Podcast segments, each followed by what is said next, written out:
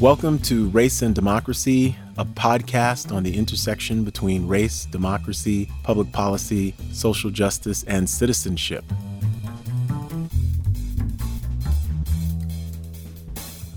All right. Uh, really excited to have a conversation with uh, Brett Hurt, uh, who is the CEO of Data.World, uh, the co owner of Hurt Family Investments, founder of Bazaarvoice and Coremetrics, uh, Henry Crown Fellow at the Aspen uh, Institute, um, a TEDster, a dad and a husband, most important of all, uh, and part of the Austin 100 and a friend. Brett, welcome to Race and Democracy. Thank you so much, Peniel. It's a really big pleasure to be on here. So thank you so much for including me. You know, it's Black History Month, and you know, I've I've known Brett for a couple of years, and this past year, I reread your open letter to tech CEOs and leaders on the importance of diversity. Really important letter, but I want to talk about um, tech, uh, Black History Month, uh, the wealth gap. Um, really, your own journey too. You know, you're part of different groups, uh, White Men for Racial Justice, uh, in the aftermath of last year, you know, the aftermath of George Floyd's murder, the Black Lives Matter 2.0 protests, uh, the most racially divisive presidential election in American yeah. history. And really, just even recently, we think about three Wednesdays uh, in January last month. Um, the the the assault on the Capitol, the white supremacist assault on January 6th, the impeachment, the second impeachment of former President Trump on January 13th, and then finally the the inauguration of Joe Biden and Kamala Harris, the first Black woman uh, and South Asian woman VP, and then Amanda Gorman's "The Hill We Climb" poem. So there's a lot to digest here. It really is. Uh, and and the first thing I want to um, talk to you about is really your own journey because I think this letter to tech CEOs and uh, on the importance of diversity, which is available on Medium for everyone. Uh, really important letter. Uh, tell us how you got to this point where right now you really think about racial justice as being so central to what you're trying to do as an entrepreneur and just just as a just as a person. Great, I'm I'm happy to do that. There's a lot to unpack there. So my own journey as um, a young boy growing up in Austin is that for the most part, I was oblivious to race disparities. Um, I let me just let me just start out with kind of how I'm so lucky to be on your podcast, and and I really enjoyed working with you on a number of different initiatives, and hold you in incredibly high regard, and am absolutely amazed and happy for you with how well your book did last year. So let me just start out with that and just compliment you as both a leader for oh, no, the Center for the Study of Race and Democracy, as well as just getting such high achievements on your book. That has to be a dream come true. As you know, I have my own book out called The Entrepreneur's Essentials, which is available yeah. for free on medium.com. Uh, and, you know, it just, I know how much time goes into that.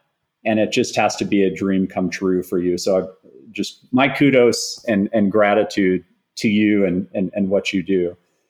Um, so growing up in Austin, you know, I was very lucky in having a mom who really believed in me from from birth. And and when I was four years old, I was taking apart Pong and trying to put it back together and figure out how it worked, as opposed to just be satisfied with playing the game.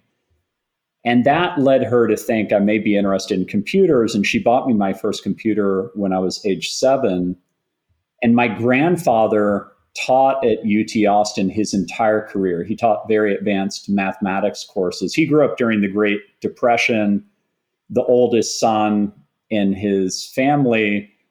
His father deserted the family during the Great Depression, my great grandfather. Never heard from him again. And he became kind of a bit of the patriarch, right? He had to help his mom raise the other children. They didn't have any money, you know, faced starvation, and paid his way through UT Austin, where he literally would tutor people on courses that they that he hadn't even learned. So he would like learn the course really quickly to be able to teach them and tutor them. And that's how he paid his way through school. He was very, very smart. Um, and you know really quizzed me constantly as a kid on mathematics and when i was about in you know sixth or seventh grade i tested about 12th grade math level and it was because of him it wasn't always comfortable to be around him right because he was constantly quizzing me on that but he he along with my mom saw this interest in computers and thought that that would lead to my interest in mathematics. And he was right, that turned out to be my best subject. And so my mom and him, you know, kind of teamed up, bought me my first computer. And my mom then learned how to program with me, which is really interesting, right at age seven. Um, and I was born in Austin, which I had UT Austin, which bought a lot of the original Cray supercomputers it was a Beverly Hillbillies type of story, in that UT literally has lots of land that oil was discovered on, which gave them the endowment and the money to be able to buy these Cray supercomputers, attracted the researchers, birthed the tech tech industry here. Of course, I was oblivious to all this as a kid, right? And what that meant was that I was a great beneficiary of people that came before me and that's how my mom was able to drop me off at user group meetings for programming when I was 10 years old. Like that existed in Austin in 1982. I was born in 72. Mm-hmm. So very unusual, like really lucky in the privileged background and the privileged city that I had been born into for what would ultimately become my career. And, you know, I've started six businesses now and have been very fortunate as an entrepreneur.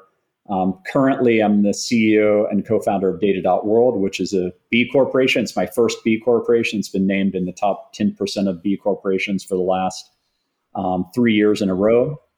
I think it's uh, the most ambitious company that I've started. It's now the world's largest collaborative data community. Data sets on everything you can imagine, you know, from racial issues and disparity to poverty to climate change to cancer to COVID 19, if you can dream of it and it's data, it's there.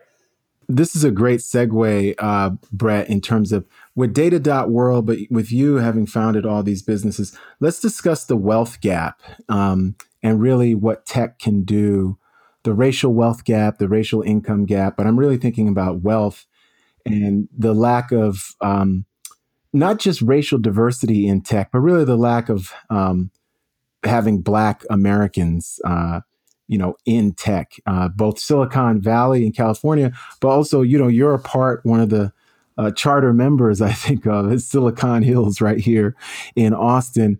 Um, what is the role, before we dive into sure. the details, what do you think? And, you know, I know from uh, reading your, your, your great piece in Medium, but not everybody has read it. What do you think the role, the responsibility of tech, uh, wealthy entrepreneurs is in terms of uh, the wealth gap, but also just racial justice broadly? What do you think the role is, especially in light of the last year? Yeah, so I want to honor the the moment that we're in. Um, so the the you know to to go back to your previous question, then I'll I'll answer that we're in a really interesting moment in the history of the country right now. As you mentioned, you know, we have our first female vice president who is also a Black American and also an Asian American. Um, we had Amanda Gorman give that incredibly electric um, speech, you know, poem in front of um, the nation. And I think I was watching, Peniel, she went from, you know, some like tens of thousands of Twitter followers to over a million oh, that yeah. day.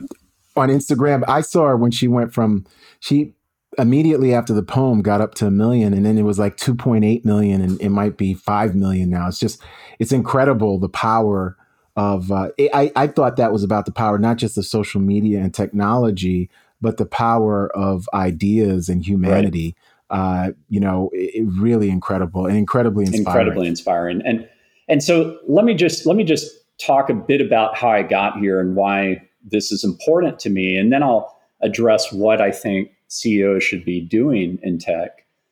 Um, so, you know, so I was a product of a pretty privileged upbringing. My parents definitely were not wealthy, um, but they were entrepreneurs from the time I was born. They were more your classic lifestyle entrepreneurs. And, you know, I'm, I'm, I'm, I was in a household which recognized my talent early on and got me into programming. And that turned out to be you know the dominant field. I mean it, it, it is true that nerds have kind of inherited the earth. You know when i was growing up there were movies like revenge of the nerds and things like that. And i was picked on a lot as a child growing up. So although i can never know what it feels like to be a black american um, i certainly know what it feels like to be treated as the other.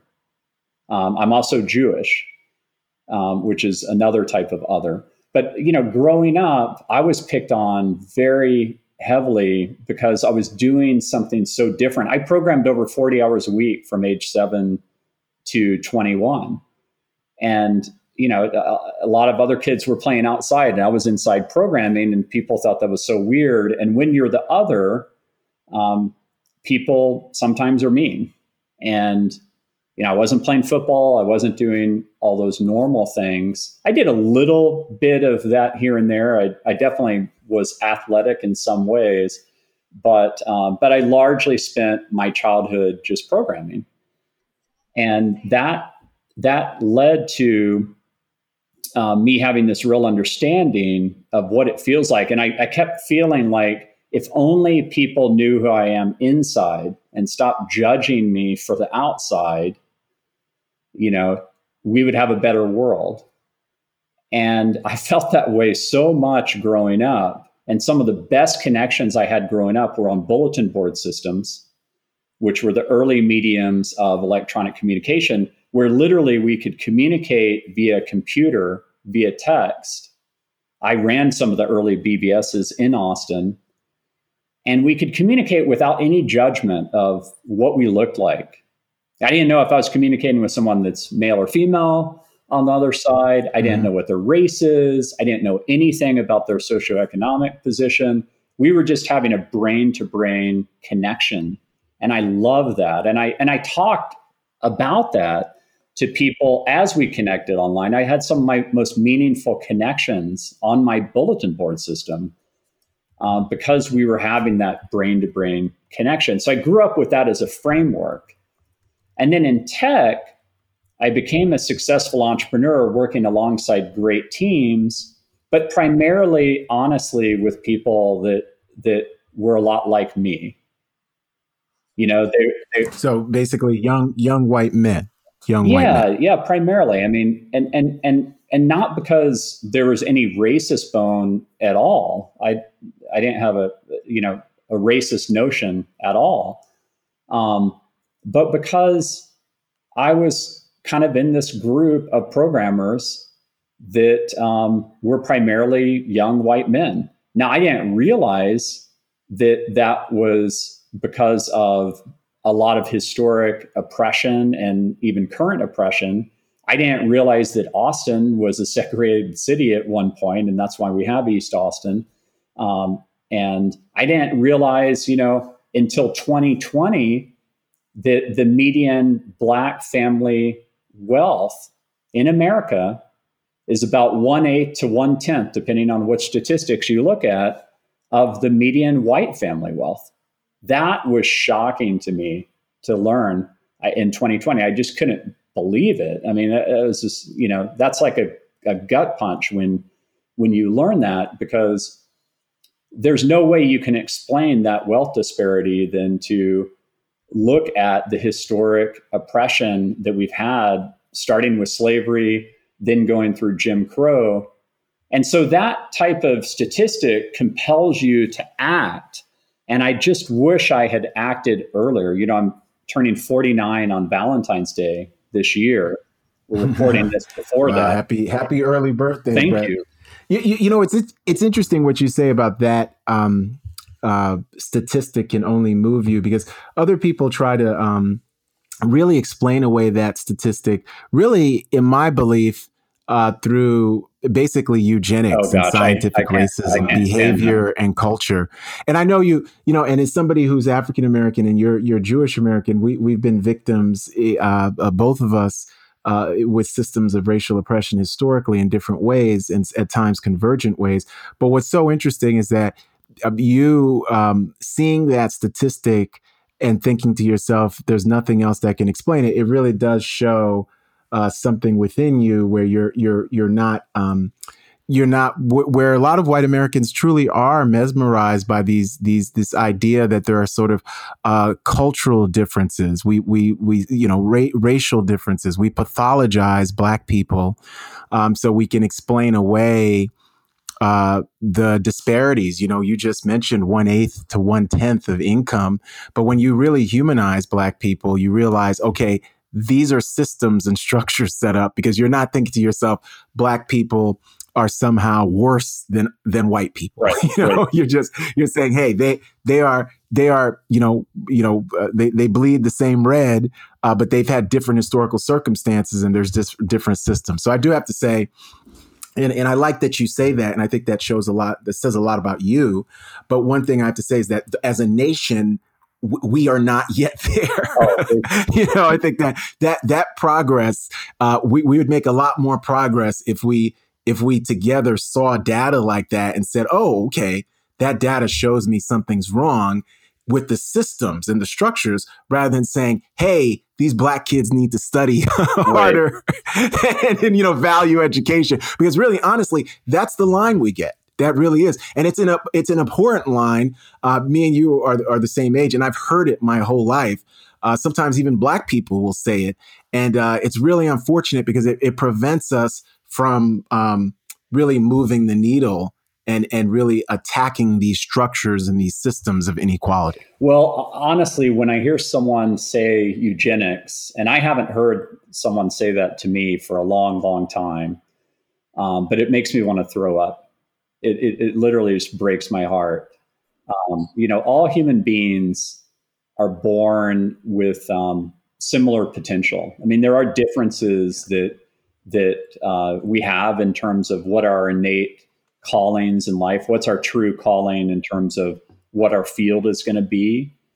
Um, are we going to find that true calling? One of the best books I've ever read is Man's Search for Meaning by Viktor Frankl, which He's a Holocaust survivor, survived four concentration camps, including Auschwitz, lost his entire family, and wrote this really just open heart book about what he learned about human nature and what really drives us. And the takeaway is that you have to live, you have to find what your meaning is in life and then live that to its fullest. And I know you're living your meaning, and I know that I'm living my meaning. So first of all, just it's just that discovery process as kid to find out what is our calling. And then it's the support structures that we have around us to to hopefully support us in that. I mean, my blog is named lucky7.io. Lucky 7 because it's a tribute to my mom who unfortunately passed away 10 years ago. It's a tribute to her for helping me find my passion at that age.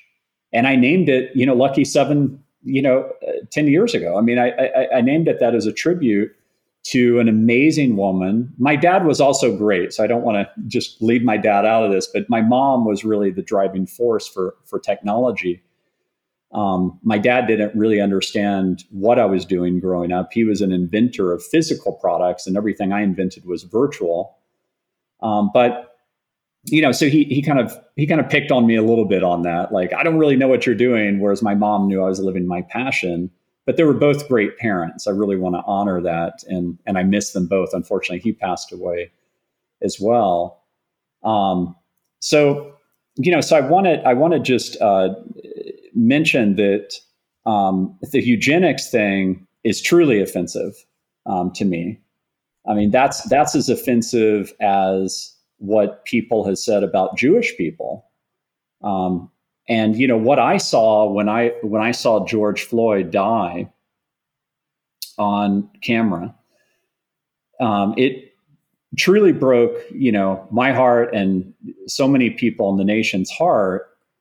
Um, but how I try to relate that to other people is I said, just imagine, like I try to relate that to the Jewish community is I was like, just imagine if that was someone Jewish and we're watching them die like that because they were Jewish.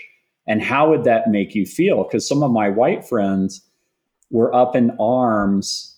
I shouldn't even say white friends, some of my white acquaintances were up in arms about the protest during COVID and saying and when you say up in arms, let's let's let's let's chat about yeah. that. When you say up in arms in a negative way, Brett, like they're, they're you know what was their what was their either beef or inspiration with the in protests? a very privileged way in the way of like we're in this covid-19 time people were just critiquing um, all of these people that were protesting the lockdowns and now they were conflating that with kind of whataboutism um, which is what you see with like really diehard trump supporters they were they were conflating that to say, and now here are these people of color out there, pro- and of course there were white people also joining the protest, but now there are these people of color protesting um, during COVID, and nobody's saying anything about it.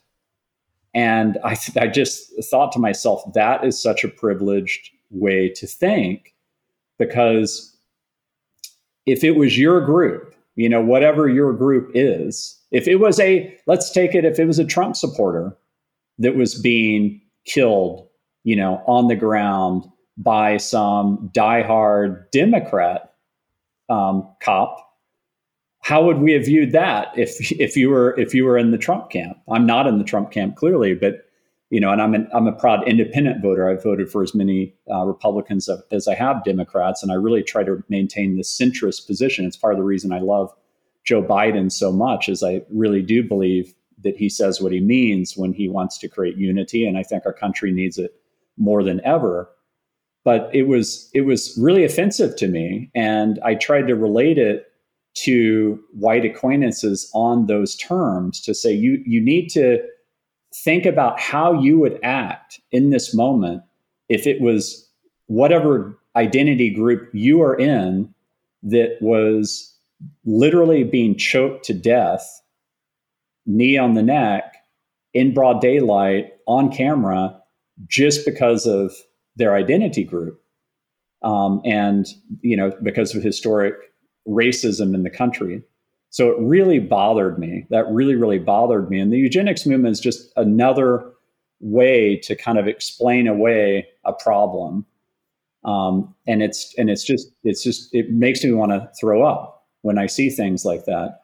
And now let's let's talk let's talk about um, where where we're at in terms of the, the my my larger question about what what do you feel the responsibility of of tech, including your own personal responsibility, professional responsibility, is in light of all these events um, that happened this past year? So I I feel like the more educated you become on these issues and this this his, historic, you know, kind of oppression in our country, the more it should move you to act. And the more privilege you have, whether that was given to you or earned or a combination of both. And I'll tell you, you know, when I got married, I had $1,000. My wife had $2,000. Our parents didn't give us any money. We worked very hard for what we have. But there's no doubt that being white in America opened doors for me. I was oblivious to that. Um, you know, I, I was oblivious to it, but but it was there. There's no doubt it was there. I mean, it's just the way our country's been set up. It was there. Uh, but I've had a lot of grit and a lot of luck to get to this point, and it gives me a platform now to create change. And with you know with uh, with with uh, wealth comes great responsibility, and so now I can use that platform. The more educated I've become, to say tech has a responsibility to hire people that aren't just in their direct social network. Like if you just do a thought exercise, you say you've got one population which has an eighth to a tenth of the wealth of another population well, forget about race for a second. What are the cultural differences going to be in the population that literally has an 8 to 10 tenth of the wealth? There are going to be some cultural differences, right? We're all people, we're all human beings, but there are going to be some cultural differences. Your access to education is going to be dramatically different. Your access to a stable family support structure can be very different because you know you're you're you, you'll, have parents that are working multiple jobs. Um, the divorce rates can be higher. Um, you know drug use can be higher. There's there's a lot of bad things that happen in poverty versus um, societies and you know groups which have more wealth from the beginning. And the way our country was set up it was set up for white people to have more wealth from the beginning. It started with land grants and it went on and on and on through Jim Crow, oppression of voting. You know, we saw even oppression, oppression of voting just recently in Georgia in uh, in you know 2018 with Stacey Abrams, and then her revenge yes. tour in terms of getting people out there to vote and creating access to the vote. And we just saw a historic win in Georgia on multiple fronts. Both President, you know, former President Trump lose there, as well as the two senators um, get elected, you know, Warnock and, and Ossoff, um, which was incredible, right? I mean, I don't, I don't know if anybody really expected that. I didn't expect them both to win personally. I supported them both, but I didn't expect that both would win. Well, now because because of that victory, they're going to Biden's 1.9 trillion, um, uh, you know, pandemic package it seems like it's going to pass through a bu- budget reconciliation process. So that was, I think, when we think about the three Wednesdays in January of this year, uh, we should also never forget the Tuesday, uh, January 5th, because Warnock really is um, an extension of Dr. Martin Luther King Jr., you know, literally and figuratively. He, he's the he's the pastor at Ebenezer Baptist Church, Dr. King's uh, yes yeah. um, former pulpit. And and also Ossoff would not have won. Thirty three year old, very progressive, um, but but really uh, without Warnock, you know, Warnock and Ossoff um, sort of revived aspects of the Black Jewish coalition and alliance that was, you know, a real big part of the first half of the 20th century, really deeply up into the 60s, um, you know, civil rights struggles. So I think that's really important to remember the the impact of January 5th as well as the subsequent three Wednesdays. Right. And again, the you know, Warnock, the first black senator elected out of the state of Georgia in American history. Yeah, yeah, it's amazing. I mean, it's it's a, it's a historic achievement. We're living in historic times, and there is a um, generational change occurring in the country right now. It's hard to see that when things are close and the country is so divided, but we are in the midst of change, and we're in the midst of a change to America becoming more American. That's what I love the most about the way that Biden and Harris speak about it is that we've created the most diverse cabinet in history. Well, look, the, the power of America is in its diversity. I mean, if if America was just white male, it would be super boring. You know, a lot of what we love culturally, what we love from a, you know, restaurant and literature and architecture and, you know, company and so many aspects of the melting pot that we have here that is what makes america american. And frankly we are almost all immigrants here. You're only not an immigrant if you're native american right? So I'm an immigrant too. We are all immigrants here. and the whole white construct yes. was really invented out of power. If you went back, you know, 400 years in history and you asked people what race they were, they would say they're English or Scottish or um, French. They wouldn't even know what you're talking about when you said white. That concept didn't even exist um, hundreds of years ago. That was an invented concept um, to kind of unify power.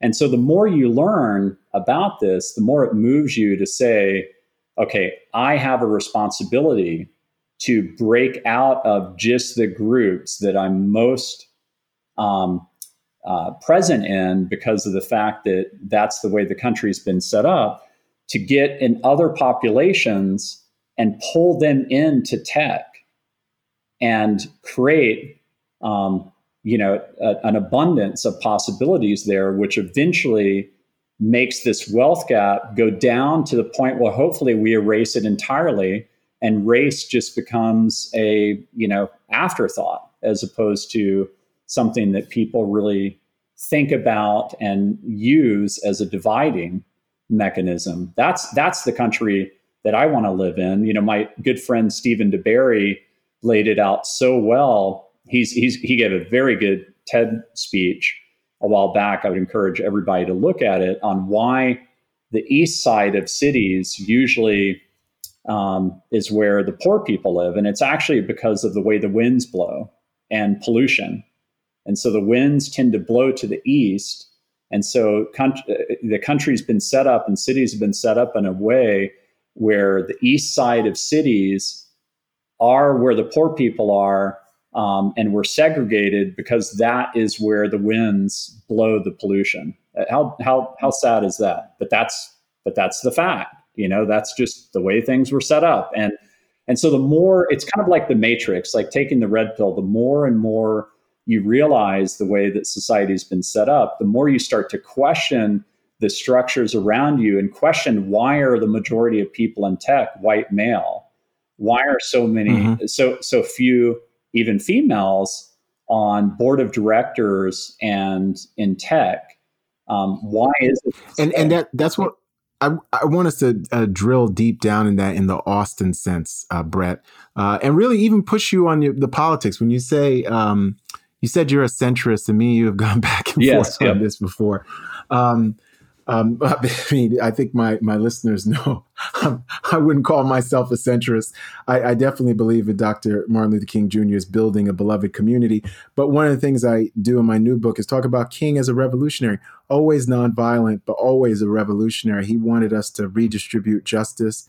That meant redistrib- redistribution of wealth and and privilege. It didn't mean we were all going to live um, in the same house and sleep on the same bed. It meant that we were going to have um, you know equity and equality, and that we were such a to be a a good country before even being a great country, we had to end things like poverty and homelessness, things that we actually have the resources to end. We all know we do. We don't have the political right. will.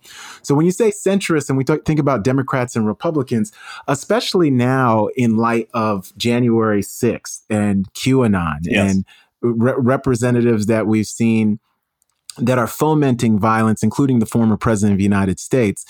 Um, how, how can what is? I want to ask you, Brett. What is centrism in this new normal? Yeah. What is centrism in the new normal we have? Because I, I I know there there are uh, you know, Republicans like Nelson Rockefeller, Jack Kemp, who used to talk about poverty, talk about different things, even though Rockefeller also did the drug laws and stuff. So it's a mixed legacy. But certainly, I think he cared for people, cared about people. Um, but what are we to do in this new, in this new normal? You know, uh, Mitch McConnell, Supreme right. Court packing that the Republicans successfully did by blocking Merrick Garland. Um, uh, really, no, no more no norms and rules and procedures. Uh, again, the QAnon, the Trumpism, the MAGA, the violence, the racism. What is centrism in this new political context? Because I know what it was before, but what is it now? Yeah, I mean, it's a very good question. I've been asking myself the same thing. Um, I am clearly not a Trump supporter or a Trumpian supporter. And what I mean by that is that, you know, the the more radical there that the faction of the Republican Party becomes, with the most recent example being Marjorie Taylor Greene. And thank goodness that they at least voted her off the committees, but it was actually pretty close. It was too that was too close for comfort too. I think 199 Republicans voted to keep her on the committees, you know, budget and education committees. That that stuff is very disturbing to me, both as a Jewish person, as someone who cares about racial equity, um, who cares about bringing out the best in America. That is not the best in America. There is no part of America that should be um, embracing conspiracy theories or space lasers from Jews starting forest fires in California. Oh I told God. Levi, it's, our son, about that last night, and he started laughing hysterically because it was just so silly to him as an 11 year old. And I was like, no, I'm, I'm, I'm actually serious, Levi. That's actually what they believe. Um, and he just couldn't believe it. It was just like, uh, uh, you know, comedy. But I mean, the things that people have believed about um, Black Americans has also been comedy in a very sad way too. I mean, you brought up eugenics. That's that's that's like I said, that makes me want to throw up. So, so I here's what I believe, Peniel. I believe that we need two strong parties. I desperately believe that. I don't believe that our country can just be governed by a single party. I don't think that's healthy. I think that the best the best things I've seen in business come out of fierce debate and come out of multiple perspectives and you know, Data.World, one of the things I cover in my open letter on the importance of diversity in tech, and I talk about my journey in there and lay out my recommendations, is that Data.World now is 54% either female or people of color. I mean, that's a great achievement in tech. And, and, and, and it starts the baseline with us being around 83 people for when we're 800 people and et cetera. So it starts this, you know, it's early enough on where it can have a cumulative growing impact. But I want to be really clear I am not um, at all in favor of Republicans that turn their eye the other way on the character issues and the conspiracy issues of a faction of the Republican Party. But I believe that the centrist in the party are mainly found in a group that I'm heavily involved in called No Labels. And No Labels has 56 Congress people in it, and it has 16 senators in it.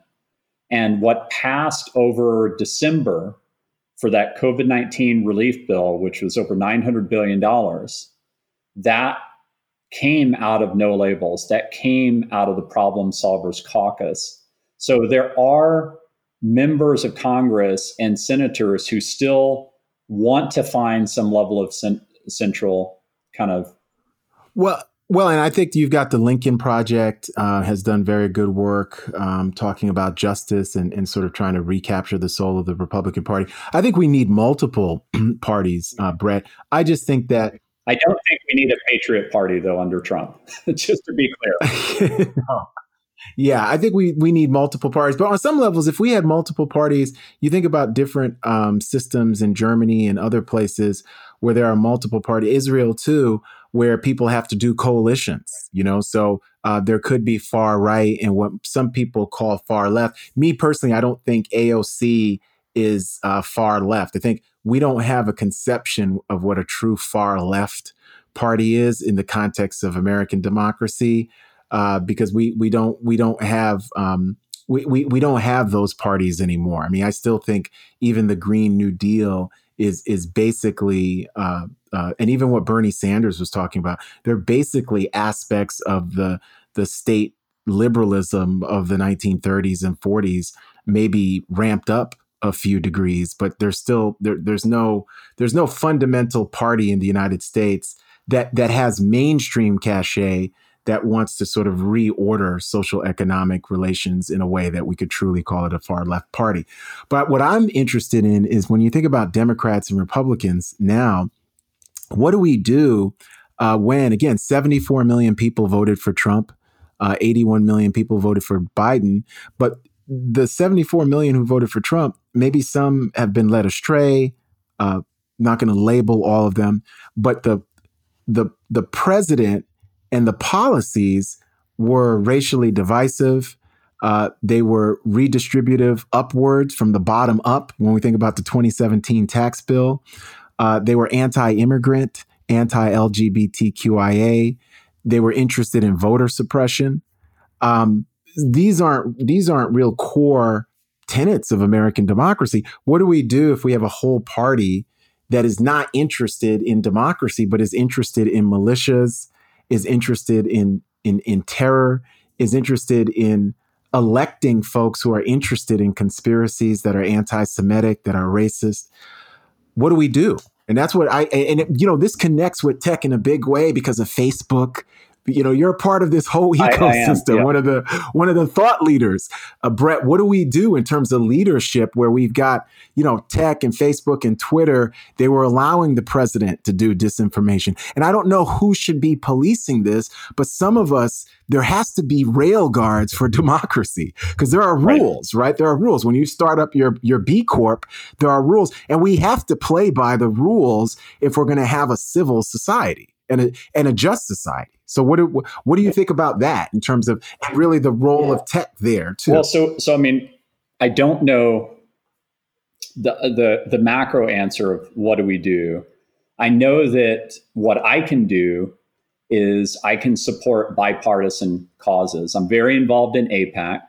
I spend a lot of time on the, on that. A lot of people look at AIPAC unjustly as a right movement, and it's not. I've seen as many Democrats as Republicans speak at AIPAC. I mean, it's the only event I've been to where you can see Nancy Pelosi, Chuck Schumer present, and then followed by Pence, right? I mean, there's no other event in the country probably that you can see that.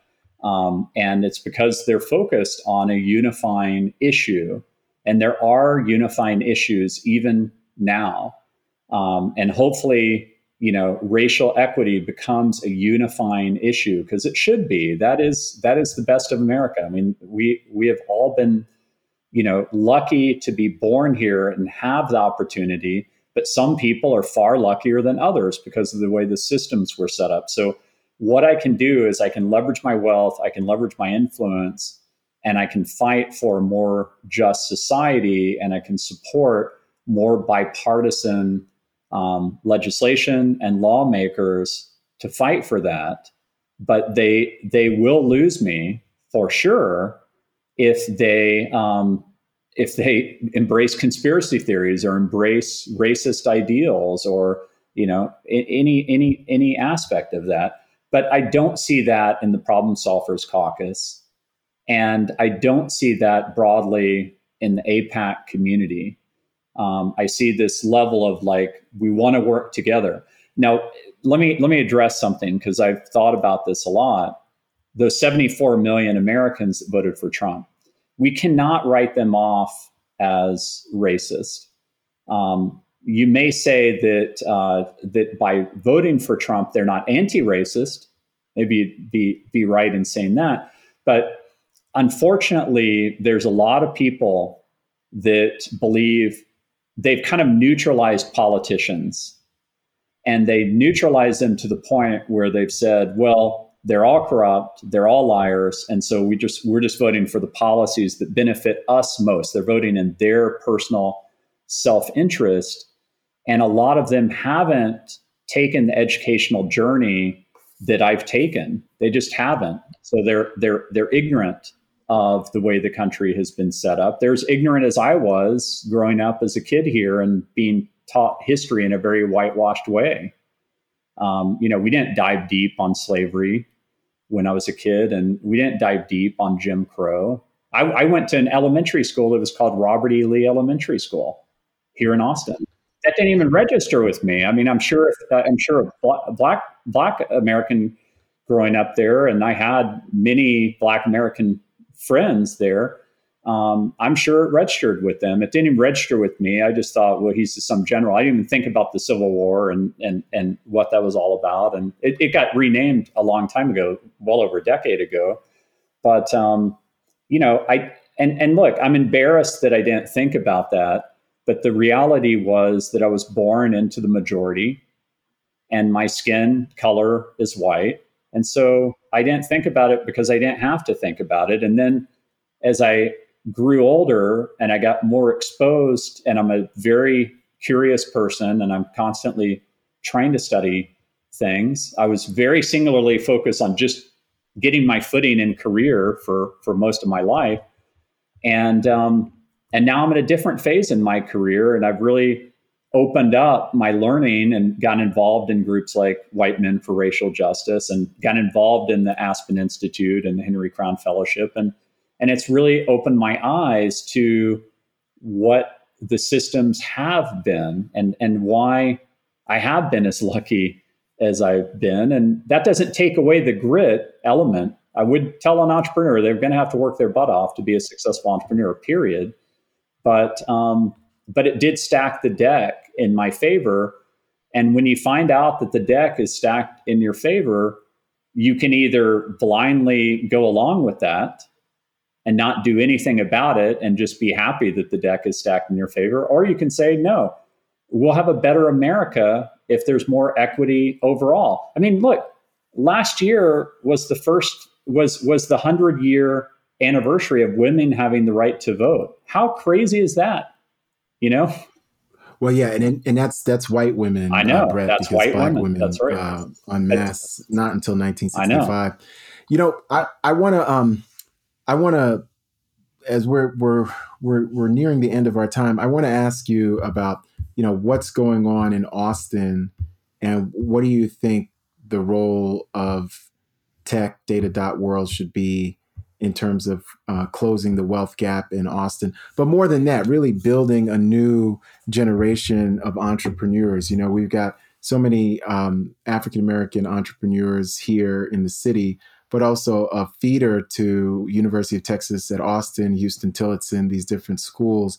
What what can be done? What can tech do um, to to to transform um, Austin from being this racially and economically segregated city, this very wealthy city, but one that's very, very racially and economically segregated, to really being a model uh, for for for the nation. Well, I think I think that uh, you know you and I have been spending a lot of time together on the Center for the Study of Race and Democracy, and and I'm very confident that uh, that you're going to be able to really take that to a much more elevated level and I've been proud to help you in that. And and I want to thank you again for helping me on my open letter to tech tech CEOs and leaders on the importance of diversity. You know, I I ask eight friends to review that and give me input, and I want to honor that out of the eight friends I asked, you spent the most time on it, right?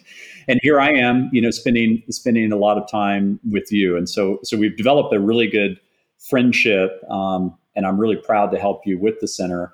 I think that there's a reason to have a lot of optimism about Austin um, when it comes to tech. There's a huge movement underway for people in tech to go to Beyond Diversity Courageous Conversations, which you know Glenn Singleton mm-hmm. founded, and and I, I know that you're very well aware of that. Um, that gets people aware of what the issues are and and to walk a mile in other people's shoes.